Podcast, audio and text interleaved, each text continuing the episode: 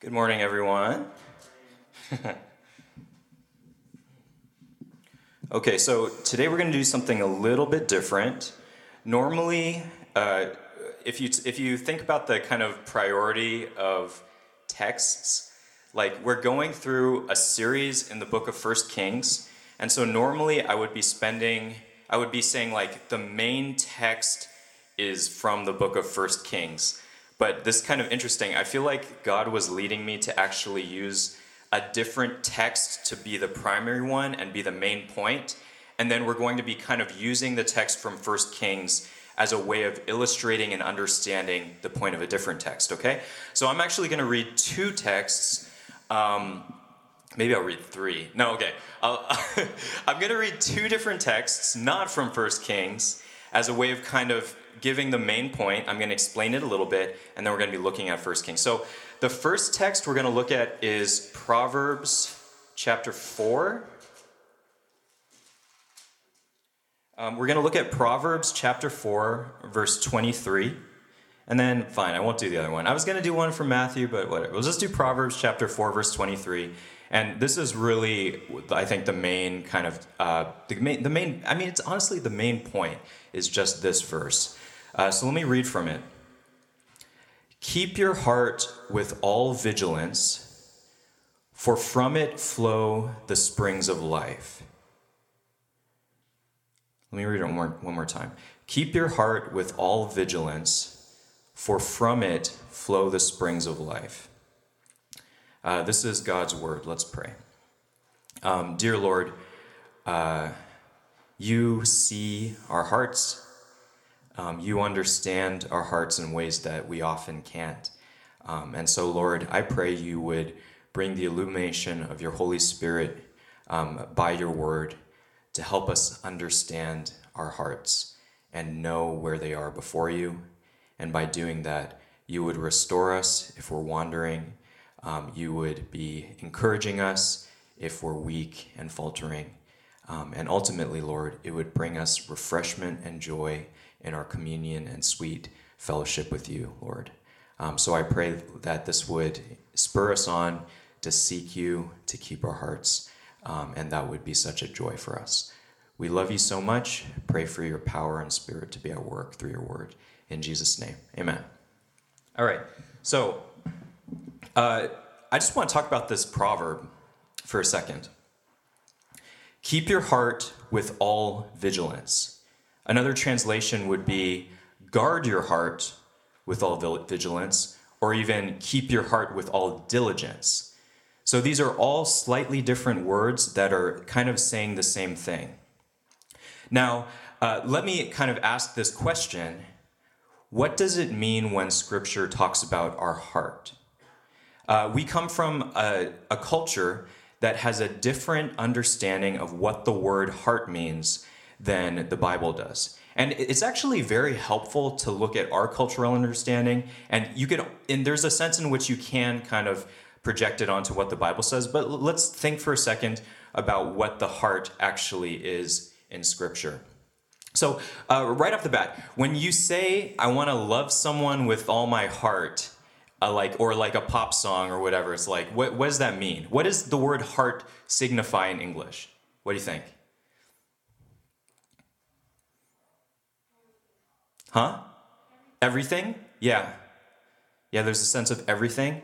Um, did you ever think about how we often oppose the heart and the mind? You ever think about that? So the heart is like sort of your feelings, and there's a there's a there's a band that's like an indie folk rock band. I don't really like the band that much, but they were on alternative rock radio. They're called The Head and the Heart, right? So oftentimes we kind of oppose these two things and say, oh, you know, you like learn stuff with your head and then you feel stuff with your heart. So your heart is like the seat of your emotions. In, in the Bible, actually, the heart is like your whole being from which your feelings and your thoughts and your will proceed. So another way of thinking about it, in this is the verse in Matthew I was going to talk about. Uh, Jesus says, "Where your treasure is, there your heart will be also." And so, in a sense, your heart has an object of its affections, a treasure, and your heart will go after that treasure, right? And so it's a comprehensive thing where your heart um, feels for this treasure. Your heart wills for this treasure. Your heart thinks for this treasure. So let me give an example. Um, let's pretend for a second that your treasure is going to Disneyland.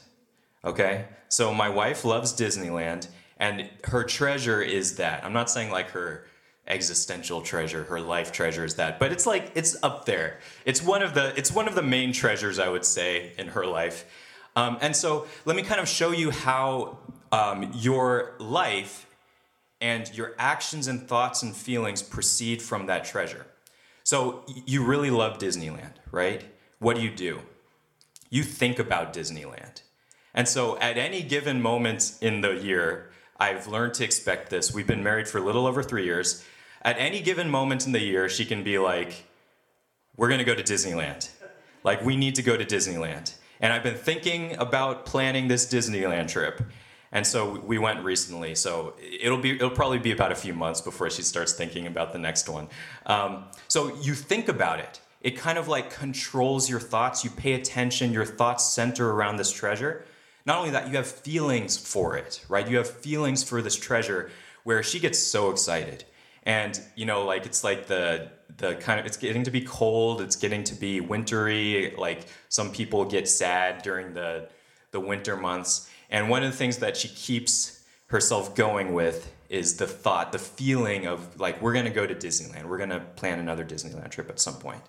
Um, and not only that, your will is involved in where your treasure is. So uh, she will, number one, will pay money to go to Disneyland. It's expensive.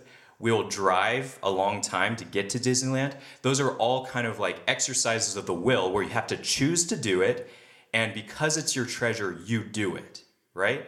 So, can you kind of see how the heart is a very kind of like comprehensive term in scripture where it's more limited and narrow in our kind of conventional understanding? So, that's what the heart is. Um, now, in this passage from Proverbs, what does it mean when the psalmist says, or the proverb person, um, many people, like a lot of these proverbs are actually from King Solomon. And so um, it's actually interesting. We're going to see the interaction with the proverb and Solomon's life. What do you think they mean when it says, keep your heart? Keep your heart. The other translation is to guard your heart.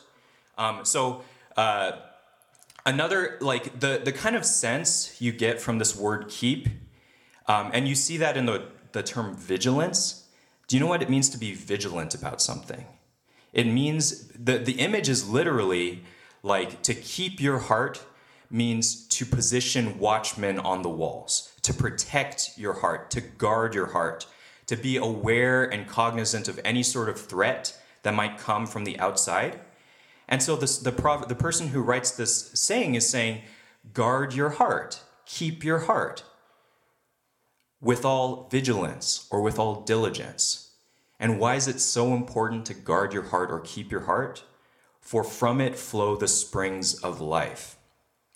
So now, we, um, I, I, feel like in our culture, we don't, uh, the closest category to this would be the language about mental health, where uh, we talk a lot about like kind of making, like, my mental health is not in a good place. And the biblical term for this is kind of like guard your heart. Where it's like it's kind of like we have this concept where from our mental health proceeds the rest of our life right? In this proverb from your heart flows the springs of life. And there's the sense that the state of your heart has a sweeping impact on every aspect of your life and your well-being right? In the same way we kind of understand our mental health has a sweeping impact on all our life. So like you know i struggled with depression in the past um, still do some of the times, not very often. But when you're depressed, uh, your relationships are tough. It's hard to get up out of bed. Your appetite can leave. You have very little motivation. And so, if your mental state is kind of like tainted in a sense. Like it's like a spring full of water that's not fresh. It's kind of dirty or whatever it might be. If it's tainted, then from, from that comes everything in your life. And so maybe some of you have that experience. The Bible has this kind of um, way of understanding that where from your heart, from where you put your desires and your treasure, it impacts all the rest of your life. And so uh, if your life, this is where we come to the language of like, um, what is your God? What is your idol? What is the thing you desire the most? Um, from that treasure, the rest of your life will proceed. And so we see this in all kinds of different examples. So we see this in like Citizen Kane, we, uh, where it's like his whole life is consumed by a desire for riches. And because that's his treasure, what happens to his relationships? What happens to whatever it might be? Um, his everything is out of whack because his desires are all for treasure and money and whatever it might be. Um, another example that I'm going to return to later is from the, the musical Hamilton. So if you think about Alexander Hamilton, uh, what do you think his treasure was? What do you think his treasure was? America. No, I don't know. What? Status? Yeah. So he was constantly striving. Um, he started off kind of low class and he was constantly working and writing to achieve status and the esteem of others. And we're going to come back to that example later because I think it's kind of his his story actually mimics in many ways the story of Solomon. Um, so keep your heart. Now, like, just let's think about ourselves for a second. When I'm saying this, I don't want you to think about anyone else. I just want you to think about yourself. So, as I was preparing this sermon, um, uh, when when this phrase says "keep your heart with all vigilance," um, at least one of the things that it's talking about, as, as a Jewish person hearing this proverb, probably the primary thing you would think about is where is my heart with God? Like when it says keep your heart with all vigilance, um, what would it mean? It would mean where is my heart with God? And when you think about the Ten Commandments, the very first one is I am the Lord your God who brought you up out of Egypt. You shall have no other gods before me. And so it's kind of like saying, if there's anything else you worship other than me, if all of your attention, your energy, your love, your affection, your feelings, if all of that is directed towards an object other than Yahweh, um, your heart is in a bad state. And when I was kind of thinking about this for myself, um, even as a pastor, even as a preacher, for some reason, people often like kind of assume that your heart before God is good because you are in this position. And I just want to tell you that's not the case. This is not something that's a given. You cannot assume that I, as your pastor, my heart is always right before God because it isn't. It isn't always right before God. Um, I have other treasures that compete for my attention and affection. And uh, the other thing my seminary prof always said uh, when he was kind of like training us was no one ever checks the heart of your pastor. So kind of like every like the you think the pastor always is looking out for you, and he's asking, "Oh, how are you doing with God?" Right? Um, but often in churches, people don't ask the pastor how he's his relationship with God is, and um, he doesn't have peers or he doesn't have like people who he can, he can trust with sharing this about. And so as I was considering this, I was like, "Where's my heart with God?" And I just want to share, like in the last two weeks uh, I feel like my heart has been far from God. In, in the sense that um, my heart is kind of cold towards God. I don't have a huge desire or motivation to seek after God. Um, it's hard to pray, it's hard to read scripture. And as a result of my hardness and coldness towards God, um, from it flow all sorts of impact, right? So uh, I guarantee you, um, it impacts your marriages, it impacts your family relationships. It impacts uh, how you do your work. Um, it impacts your kind of thought life, where your heart is. Keep your heart with all vigilance, for from it flows the springs of life. Another way of putting it if your heart is good, everything is good. If your desire is for God, your whole life follows after that. And all throughout Scripture, there are these great promises where you experience the peace of God, you experience the joy of your salvation. If your heart is right, the springs of your life flow with fresh, beautiful, cold, crystal clear mountain water. But if your heart isn't right, then everything proceeds from that. Another way of thinking about it, another image, is um, you know, my dad had a heart attack a while back, and the heart, it's like the heart pumps blood throughout all of your body. And so, if there's some kind of defect or weakness in your heart, doesn't that have such a crucial impact on everything else? And so, for my my dad, it would be kind of like his heart can't uh, his heart can't pump well enough to his extremities. So we would like go walking together, and he would experience like heart like chest pain, like an, angina is the term for it, because his heart wasn't able to function well enough. Um, but when he had his heart attack and they had the surgery that was successful, um, they were able to kind of restore his heart and heal his heart. And as a result of that, like on Friday mornings, um, I work out with my dad. I lift weights with him, which is really, really cool. We go walking with him, and he doesn't experience any chest pain, which is like, praise God for that. Um, I just want you to think where is your heart with God? What does it mean to keep your heart? What does it mean to maintain your love for God? And then, can you correctly identify when your heart is cold, when your heart is, um, in a sense, like attached to other things or disordered, when there are other gods in your life who are competing for your attention? Um, so, with all of this in mind, let's turn to our passage from 1 Kings. And we're going to use Solomon as an example of our first point, which is let's kind of do an examination of what it looks like to neglect your heart. That's the first point.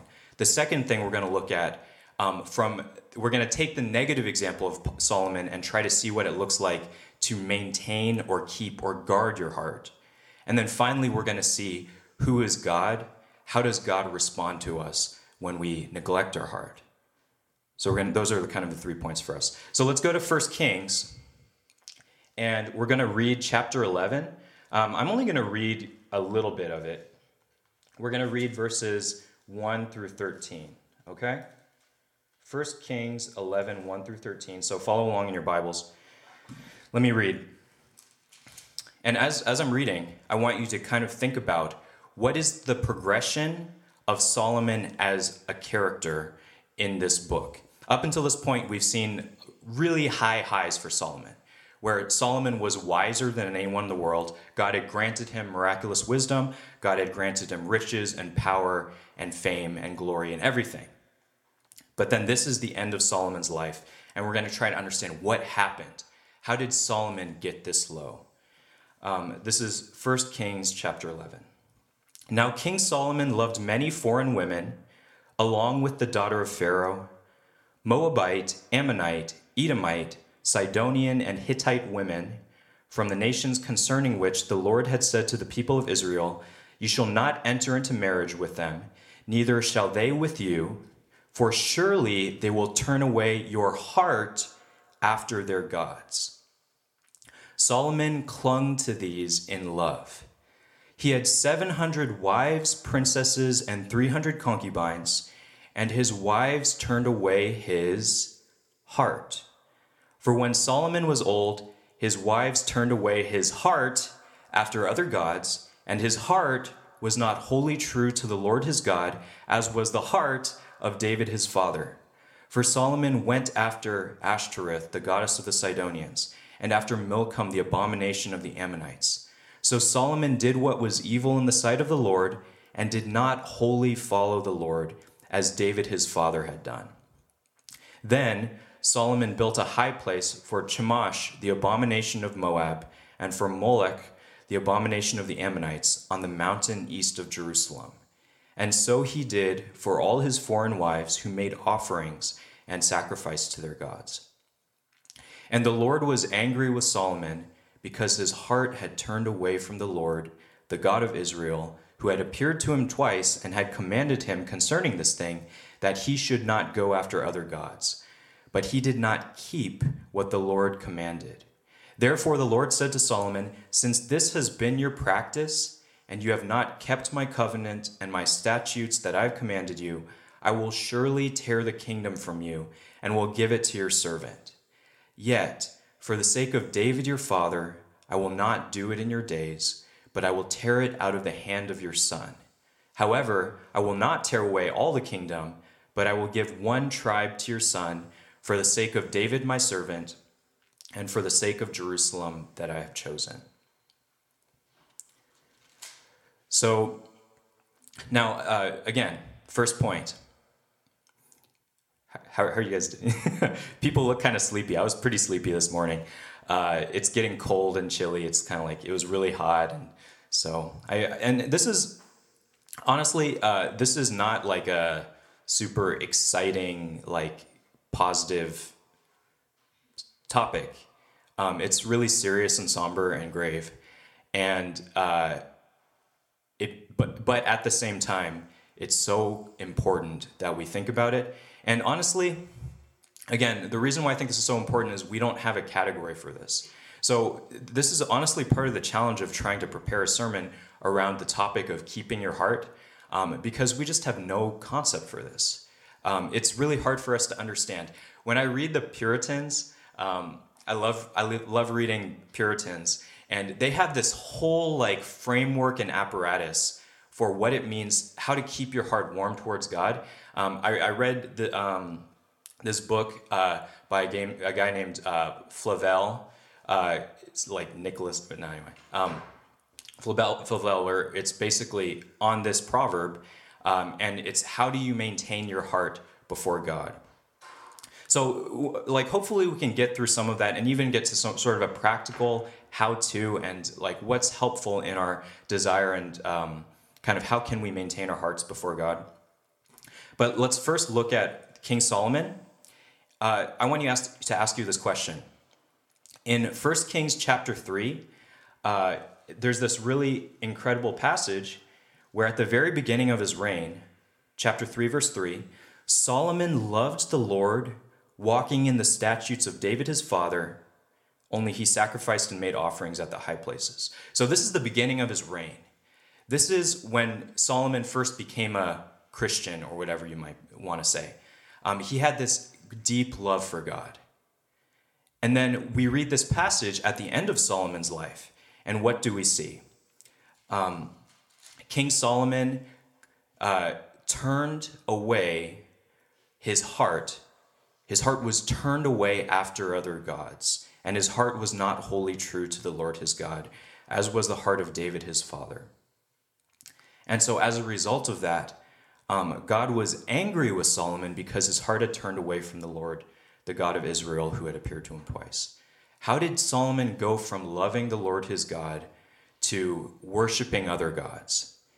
And then, what would this feel like for God?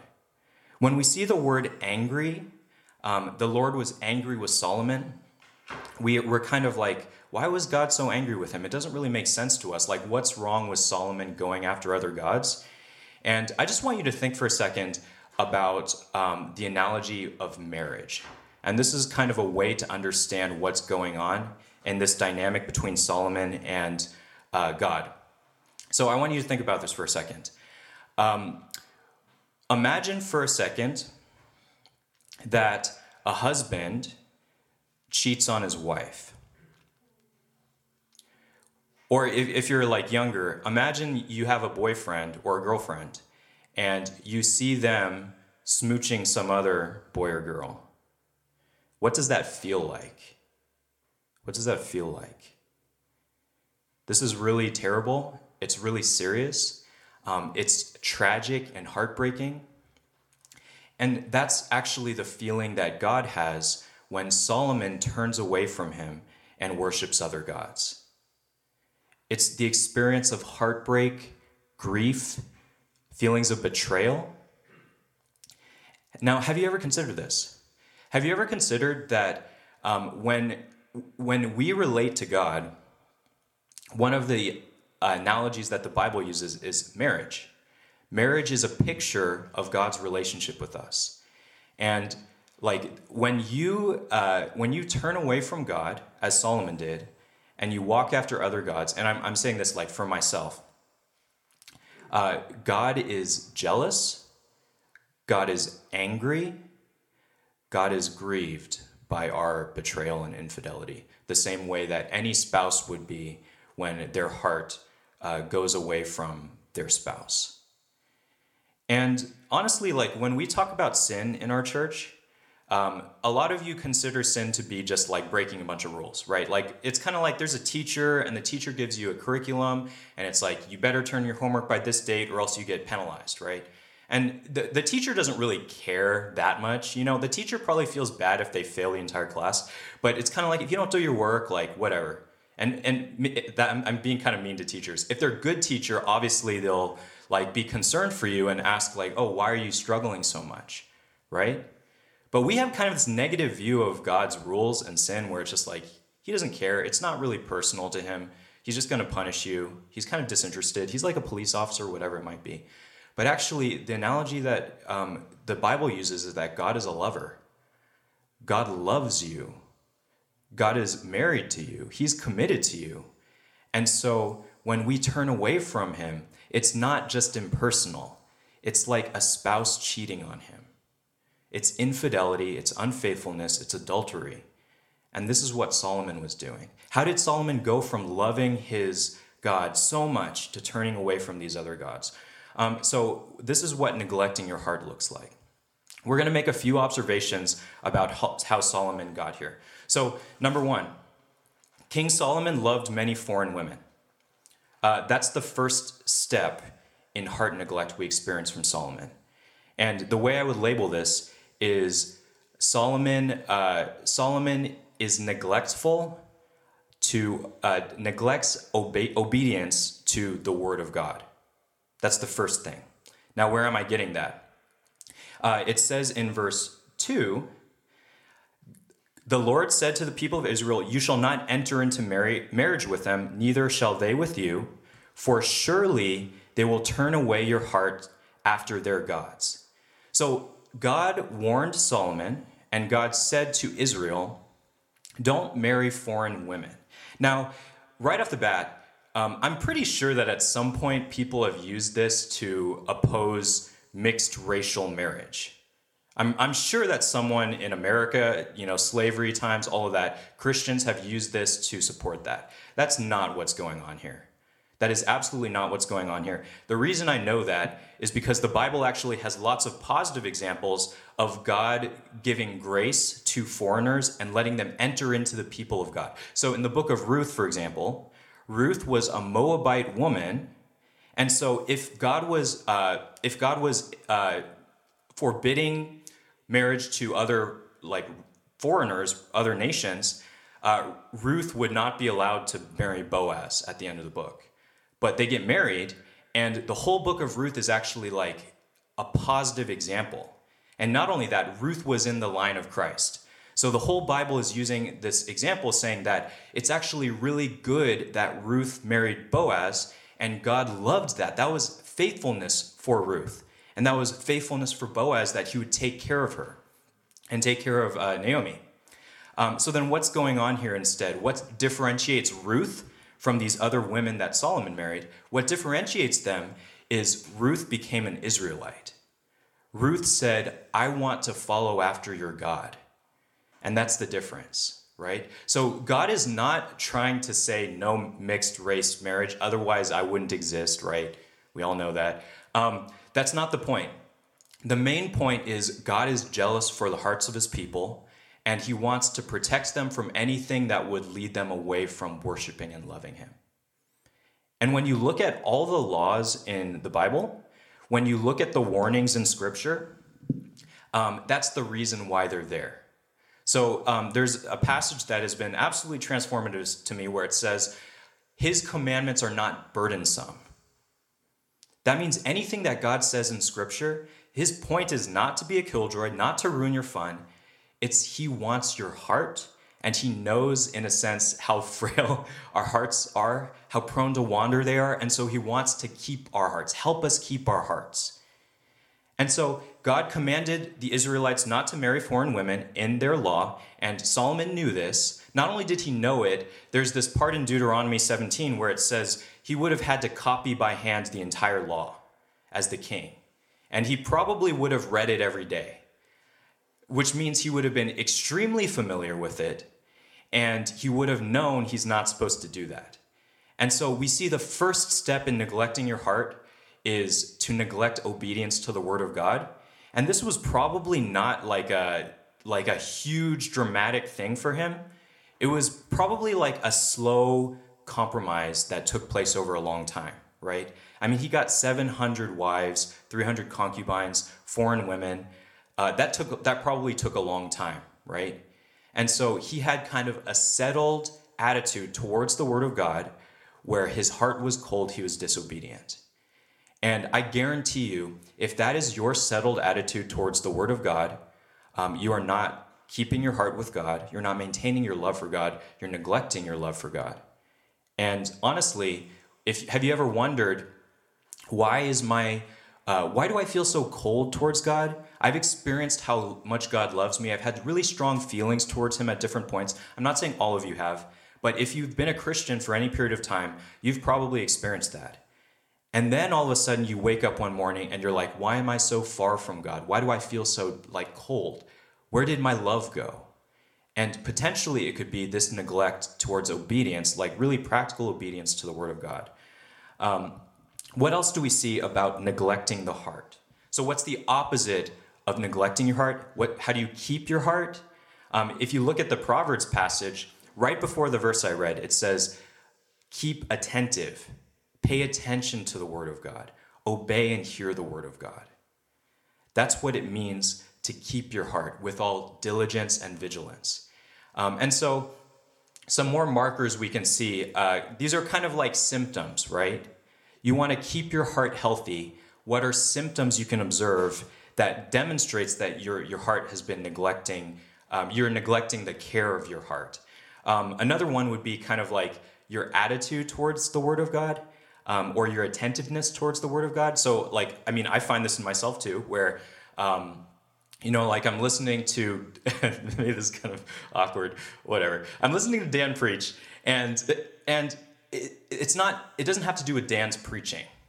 It has to do with my heart, right? Where I am not attentive to him preaching. I'm not attentive to the word of God coming through Dan. And that's that's my fault. It's not him. Dan is faithfully preaching the word of God, but my heart is cold, and therefore I don't want to listen. I don't pay attention. That's one sign that you're neglecting the care of your heart. Um, what's another sign that you're neglecting the care of your heart? Let's keep on looking. Um, there's this kind of uh, let me use uh, let me use a picture for this. Neglecting your heart is like drifting in the ocean. Okay, neglecting your heart is like drifting in the ocean. It doesn't all happen at once. Where if you look at his life, um, if you if you look at uh, if, if you look at Solomon, uh, it says in verse four, when Solomon was old, his wives turned away his heart after other gods. Now, like this is really weird because Solomon loved God so much at the beginning. So what happened? Um, and what I would say is he drifted. Uh, when you look at a trajectory, so let's let's imagine this for a second. You're trying to go in a direction, and you're off by like like one degree that's just a tiny little difference, right? But if you keep on going in that direction for 50 years, you're like walking one degree off, or you drive in, you fly in a plane for a couple of hours, one degree off, will you arrive at your destination? The longer you go in the wrong direction, even if it's just a tiny bit off, it can actually lead you to be in a completely different place than when you first started. And so, in the same way, there's um, I forgot what the method is called. It's is it like the Kaizen method or whatever? The idea is you get like one percent better every single day. And if you get one percent better every day, do you realize the returns and compounding effect that happens in that? They did that for the Toyota factory, the manufacturer, and so that's why their car manufacturing was so excellent. They had this kind of philosophy of success: one percent better every day. Um, if you're drifting you be, you you get you just get a little bit worse every day and you drift a little bit so you like when you're in the ocean you're like boogie boarding or whatever it is have you ever noticed the shore and where your group is on the beach it starts off to be like right there and then you're just boogie boarding, having a good time, and then you realize maybe 15 minutes later, um, you're like all the way over there, right? And you have to like paddle all the way back to get in line with where your group is, where your towels are. That's the slow drift. That's what happened to Solomon. He started by neglecting the word of God, and then he continued in that pattern for a long period of time. And as a result of that, Solomon did what was evil in the sight of the Lord, did not wholly follow the Lord. He went after these other gods. And so God experienced tragedy, betrayal. Um, Solomon committed spiritual adultery. Um, so this is really somber. Uh, when I think about the pandemic, when I think about um, our spiritual lives in our church, uh, there's a great question that kind of haunts us, which is are we slowly drifting? Are we continuing to seek God? Are we continuing to express love for Him? And again, are we following with all our heart? It's not just our feelings, it's not just our intellect, it's not just our will, it's all of it. Is your, are your feelings cold towards God? Is your mind bored by God?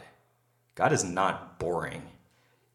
He's not, though often you feel you may feel like it. He's not. Um, people have written many, many books on thinking about God. Is your will cold towards God? Where you can say all the right things, you can feel really strongly towards God, then you leave church, and on Monday morning, you just don't listen to Him. You don't use your will in following Him. That's what it looks like to neglect your heart and to neglect God. Um, and so this is kind of heavy. Um, let's kind of move on to the next point.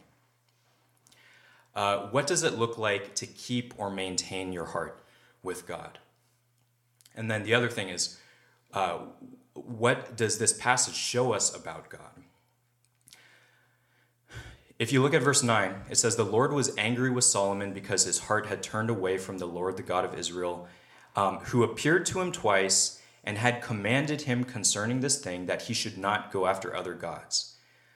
So, what I want you to see here is when, in our desire and effort to keep our hearts before God and to maintain our hearts, uh, we're not doing it alone in a sense, where God is reminding him, God speaks to him multiple times. He appeared to him twice and commanded him, like, don't do that. And because Solomon doesn't obey God, and Solomon is not sensitive towards God's leaning, uh, leadings, um, that's why he turns away. So uh, here's a big kind of point that I want you all to think about when it comes to keeping your heart with all diligence. Um, this is like relationship counseling, basically.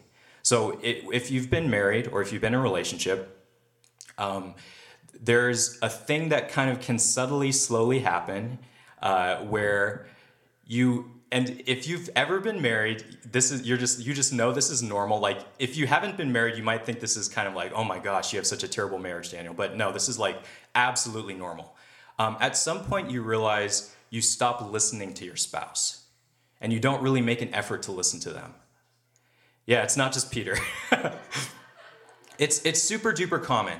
And this is a symptom of your heart uh, potentially like growing cold or kind of neglecting in like a sl- subtle drifting way, right? And it's the same way with God, where like I just want you to think about yourself when you come to church or when you read the Bible, is your heart open? Do you want to listen to God? Do you have a desire to hear from Him? Do you have a desire to do what He says? Um, if you don't, then I would just say your heart is cold. You're not keeping your heart. You're neglecting your heart before God. You're not maintaining your love for God. Um, so let, us keep going. So I, I actually want to ask you. Let's try to make this a little bit practical.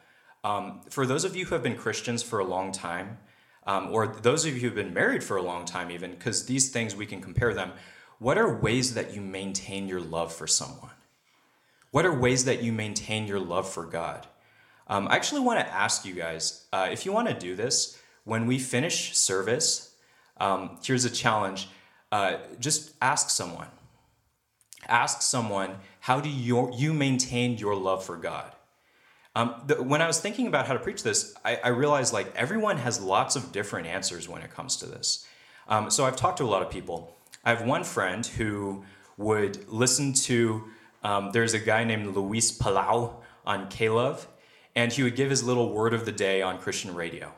And as this guy was driving to work, he would hear this word from Luis Palau, like some kind of scriptural devotion, and that kept his heart. That was really encouraging to him. So when he went to work, he, his mind would be kind of on God and remembering him. Another person, like you listen to Christian radio and you sing songs. Worship songs get stuck in your head, and during your, your day, you hum them. Or they kind of like, like, those are some ways that other people do it. Um, this is why I'm totally unhelpful. Uh, what keeps my heart is reading D. Martyn Lloyd Jones, who is an English preacher. Um, from he died in 1981. So this is an old dead white guy, and I keep my heart by having him preach to me about the glory of God and the presence of God and His compassion, His love, and it makes God real to me. It warms my heart towards God. So, like, honestly, this is the way I do it. When Bible reading is hard, when prayer is hard, I don't start by just trying to jump in and read the Bible or pray because I know that that won't help. What helps me is to let D. Martyn Lloyd Jones preach to my heart and say, Set your heart on God.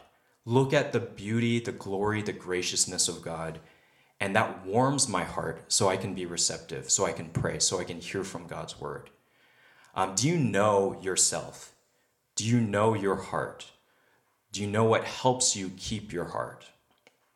I'm curious about what everyone else would share. Um, so go like ask other people um, what helps keep your heart.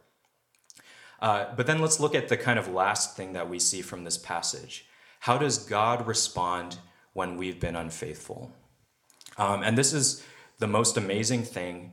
Uh, this, this, the grace of God in this passage is kind of subtle but it's definitely there. Look at what, look at what um, God says to Solomon. Uh, again, God was angry, God was betrayed. Solomon had committed spiritual adultery against God. And then God said this Since this has been your practice, and you have not kept my covenant and my statutes I've commanded you, I will surely tear the kingdom from you and give it to your servant. And you're like, What the heck? How is that gracious? God is just punishing him. What's the deal? But then look at the next part. For the sake of David your father, I will not do it in your days. And so God is actually saying, even though you are unfaithful to me, I'm going to shelter you and protect you from the full consequences of your unfaithfulness out of my love for you and grace for you and my promise to your father David. And this is really, really beautiful. So Solomon is experiencing grace on the basis of God's promise to David. Right? Solomon is undeserving of God's grace, but because of David, God's promise to David, the consequences are muted. God holds back from fully punishing him. So, can you imagine if you were Solomon? You had the most powerful, rich kingdom in the world, and then within your lifetime, everything fell apart. That would be so incredibly devastating and heartbreaking for him, and God spared him from the full consequences out of faithfulness to David. And in the same way, for us as Christians, um, when we are unfaithful to God, the grace of God is that on the basis of Christ's faithfulness and God's promise to Jesus, uh, we experience forgiveness and grace when we turn away from God. And there's so many different passages. So, like one real quick, um, the story of the prodigal son uh, has been so like instrumental in my experience and relationship with God and God keeping my heart. Uh, in in the prodigal son, this guy basically asked for his inheritance um, from his dad before his dad is dead, and and he goes off until he goes to Las Vegas and he blows it all. Right? There's a famine um, a lot of bad circumstances happen, and you find him, and he's feeding pigs. So he became a far. He went from like he went from like a, uh, like a a finance bro, an investment banker, super rich, super successful, to feeding pigs, and he couldn't even eat the food that the pigs had because that was how destitute and poor he was. And so he walked back to his father's house because he's like, even the servants at my father's house have it way better than me. They eat way better food than like than the pigs eat, right? So if God, if the father will just take me back, I'll have a better life. And the whole time he's expecting his father to say, You've brought shame to me, son. I can't believe you squandered my wealth. You're in the doghouse. Like, you live with the dogs from now on. I'll give you some food, but not much. Like, you get kibble. Um, but then what happened instead? When the father saw the son from a distance, when the son had been completely disobedient and unfaithful to him, the father ran towards him and gave him a hug and said, You are my son. That's the love and grace of God for us, even when we're unfaithful. And so when I when I sin, when my heart is far from God, that passage is so beautiful to me, where it says, There's rejoicing in heaven for one sinner who comes to repentance. When our hearts are far from God, how does God see us? He will discipline us, and we're going to see more about that in the passage coming up. Um, he is grieved by our unfaithfulness. He's jealous. He wants our heart. He wants our whole self, the same way that any spouse would be devastated by an affair and they want the whole heart of that other person. That's how God is towards us. And yet, God is so gracious that he even absorbs the pain of the infidelity and welcomes us back. And he did that through the sacrifice of Jesus Christ. Um, so I wanted to go back to Hamilton for a second, um, just to finish up. Uh, in the musical Hamilton, the main character, Alexander Hamilton, is married to his wife, Eliza Schuyler Hamilton. And over the course of the musical, they start off, they're super duper in love, they're, they're great. Alexander Hamilton is like a meteor, he's rising to the top of the social strata. Um, he becomes the, secre- the secretary of the Treasury um, in the United States. So he's like really, really powerful, really influential. Um, his family is off. Uh, I think they were visiting England or something, and he was working on uh, working on a project for his work, and he had an affair with another woman. And to make matters worse, the husband of the woman he had an affair with was going to blackmail him and use that information to destroy his political career. So instead, he released these documents where he admitted that he had cheated on his wife, and it became public. So this was one of the first public sex scandals. I think it was probably the first public sex scandal in America. Can you imagine what it would be like to be his wife in that situation? Can you imagine what that would be like? The next thing that happened in the musical his son Philip, who had recently graduated from college, was defending his father's honor. And, you know, they did the thing where you like slap the other person with the glove and you're like, I challenge you to a duel. So Philip dueled, uh, went, was in a duel with someone else to defend his father's honor. He was shot and killed. And so his son had died. Can you imagine being Alexander Hamilton? Can you imagine being uh, Eliza Schuyler Hamilton? Not only has her husband betrayed her, cheated on her, but their son has died in a duel. And then there is, without a doubt, um, the best song in the musical is called It's Quiet Uptown. And in this song, uh, Eliza's sister, Angelica, is watching them. They moved to up, Uptown, New York, and I believe, and he's walking around in the city thinking about what he's done, thinking about how his son is dead, how he's cheated on his wife. And there's this little phrase at, where it says, There's a grace too powerful to name. And then uh, at one point, Angelica observes Eliza and Alexander Hamilton starting to hold hands as they're walking in the park.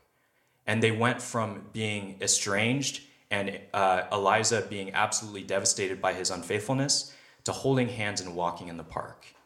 And the chorus, the other singers in the musical, they say, Forgiveness, who can imagine? Who could imagine being cheated on by your spouse in that way? Who could imagine your son dying in a duel and then you extending grace to your husband, your cheating husband, and welcoming him back and forgiving him. That is unbelievable. And this song will make you weep. That, that's based on the true story of Eliza Schuyler Hamilton. And do you know the reason she did that? She did that out of her Christian faith. She did that because she was extending to Alexander Hamilton the type of grace and compassion that God extends to us when we're unfaithful. Um, throughout all of the Old Testament, Israel was constantly unfaithful to God, and yet God never abandoned them. And for us, if you if you have become a Christian and you have been saved, God will never abandon you no matter what you do. That's how good he is. That's how gracious he is. And so therefore, wherever your heart has been, keep your heart. Don't neglect your heart. Um, and then know this other thing God is a jealous God. That feels like a bad word, right? To be jealous. But in this case, what it means is God will not stop working in your life and by the Holy Spirit imploring you, trying to bring you back, extending grace and forgiveness to you so that you might come back to know Him and experience the joy of your marriage with God. And Eliza is a beautiful example of that. Who can imagine that? Who can imagine that? The other really cool thing about the, this um, life and this musical is a, another line in that song. Alexander Hamilton was a Christian when he was young in his childhood. And then in this song, there's a line where it says, um, uh, I take my children to church, I make a sign at the door, um, I bow my head and pray. I never used to do that before, or something like that. I, mean, i might get it wrong a tiny bit, but that's the basic idea where Eliza extending grace to him has reconciled with him, him with God. Isn't that so beautiful and amazing? Where the way we extend grace and love to other people who mistreat us, that is a way that we can show them the love and grace of God in a way that can help heal people and reconcile them to their Heavenly Father. Do you see why it's important to keep your heart? It's so you can experience the joy of fellowship with God, but not only that, so you can be a living example of grace to the people around you. This is the tragedy of Solomon. He neglected his heart. He had all the gifts in the world, and yet his heart had turned away from God. You can be in church, you can serve, you can have all the gifts, you can have all the talents, you can do everything right. If your heart is far from God, it is all worthless. And that's why you must keep your heart before God. Maintain it. Keep it with all vigilance, with all diligence, but you don't have to do it alone. That's why we are part, part of the body of Christ. Um, ask people for help. Admit to them that your heart is far from God. Ask them to pray for you. Ask them to walk with you as you try to reconcile with God. And you can't fake it. You can't fake your feelings towards God. You can't fake your will towards God. You can't fake your mind towards God. It's your heart. Where your heart is, there your treasure. Where your treasure is, there your heart will be also. If God is not your treasure, um, it will be clear. You will, you will know it eventually because your feelings, your thoughts, your will, you're not following after him. But he's so gracious that he will take us back in a heartbeat when we repent and confess. Will you do that? Will you consider where your heart is during the pandemic? If you've been drifting, turn back to him because he's so gracious. He won't hold you at arm's length, he won't punish you forever for your unfaithfulness but he'll welcome you back and have joy in his heart for you confessing and repenting. Let's pray. Dear Lord, I praise you that you're so gracious to us when we don't deserve it. Um, I praise you that you give us this warning from Solomon's life not to neglect our hearts. Um, God, I don't know how to help people, how to communicate with people, what this feels like, what the experience is like to neglect your heart or keep your heart. Um, so I pray, Lord, that your body, your spirit would be guiding us in truth, and this would practically help people turn back to you from wherever they've been, Lord. I pray we'd be a people who have undivided hearts towards you, um, who are who have, are pure in our hearts and are desired to love you, to seek you, that we would be faithful to you the way you have been faithful to us and love us perfectly. We thank you for Jesus. We pray this in his name. Amen.